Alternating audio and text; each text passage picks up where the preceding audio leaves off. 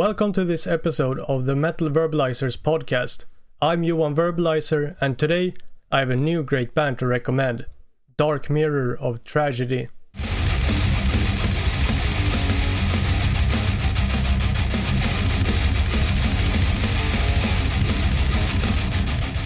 Dark Mirror ov Tragedy is a symphonic black metal band from South Korea that was founded in 2003. Uh, the band started out as a solo project but eventually changed uh, into a band of six members. Uh, I guess we haven't featured that many black metal bands yet on this podcast, but uh, when, when I found uh, this band, Dark Mirror ov Tragedy, I felt that it was time. Uh, the subgenre of the bands that I have made most episodes about by far is thrash metal, and obviously I will keep doing that as well.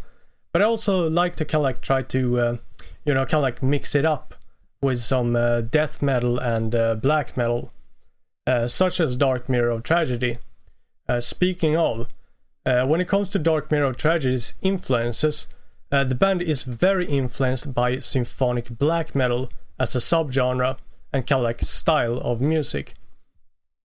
Uh, and also specifically, I would say like bands such as uh, uh, Dimmu Borgir, uh, Carach Angren, and uh, Fleshgod Apocalypse. Uh, and as well as uh, the band called uh, Devil Doll. So kind of like that style. Uh, ho- however, Dark Mirror ov Tragedy is also implementing stuff like, uh, you know, a lot of heavy metal influences into the music, making them, you know, stand out from the before mentioned bands.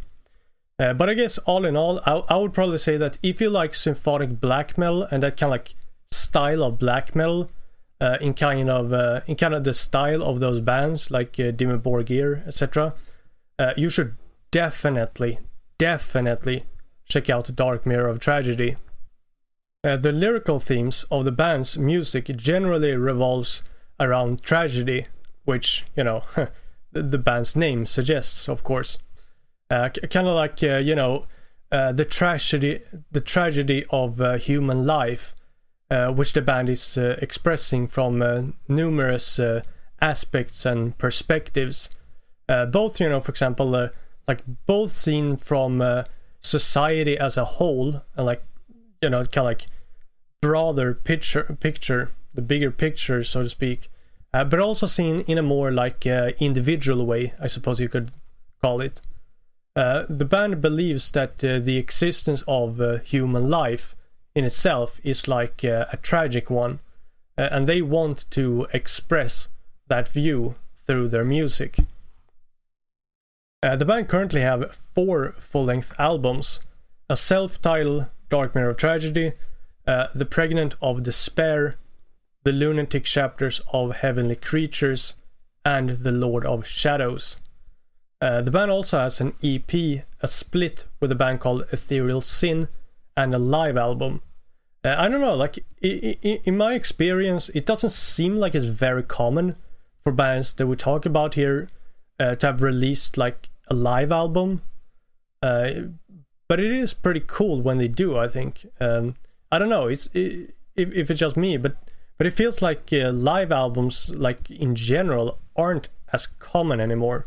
I don't know if that's just me, uh, but but uh, that's something I kind of like uh, thought about. Uh, but and and I mean, in my opinion, it, it's kind of a shame. Uh, I think because I personally like uh, live albums a lot. Uh, and well, well. A- anyways, uh, kudos to Dark Mirror Tragedy for doing one.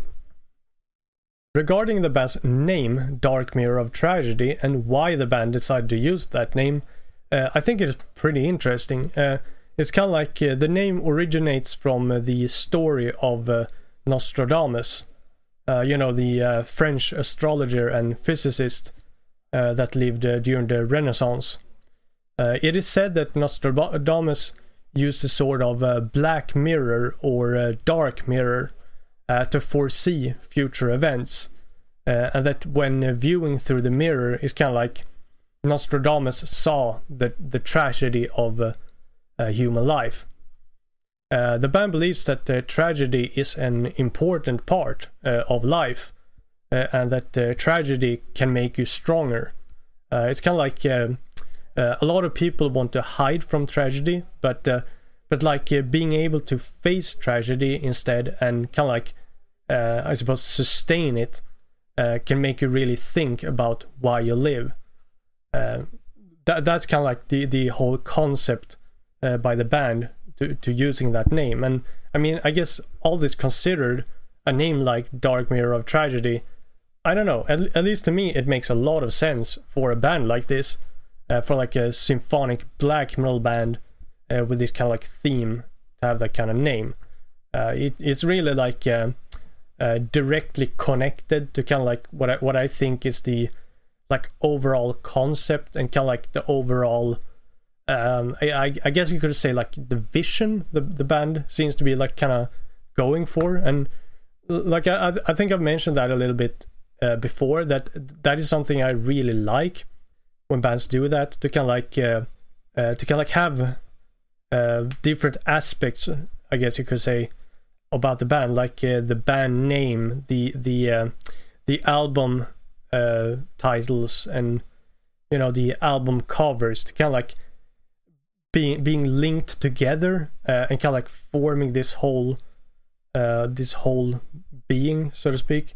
Uh, that, that's something I really like, and and that's something that I would kind of like uh, describe this as as well. That is like uh, the kind of like theme of the band and the lyrics and all that is like really like directly tied into the uh, band name, and and again th- that is something that I really appreciate and something I really like with bands.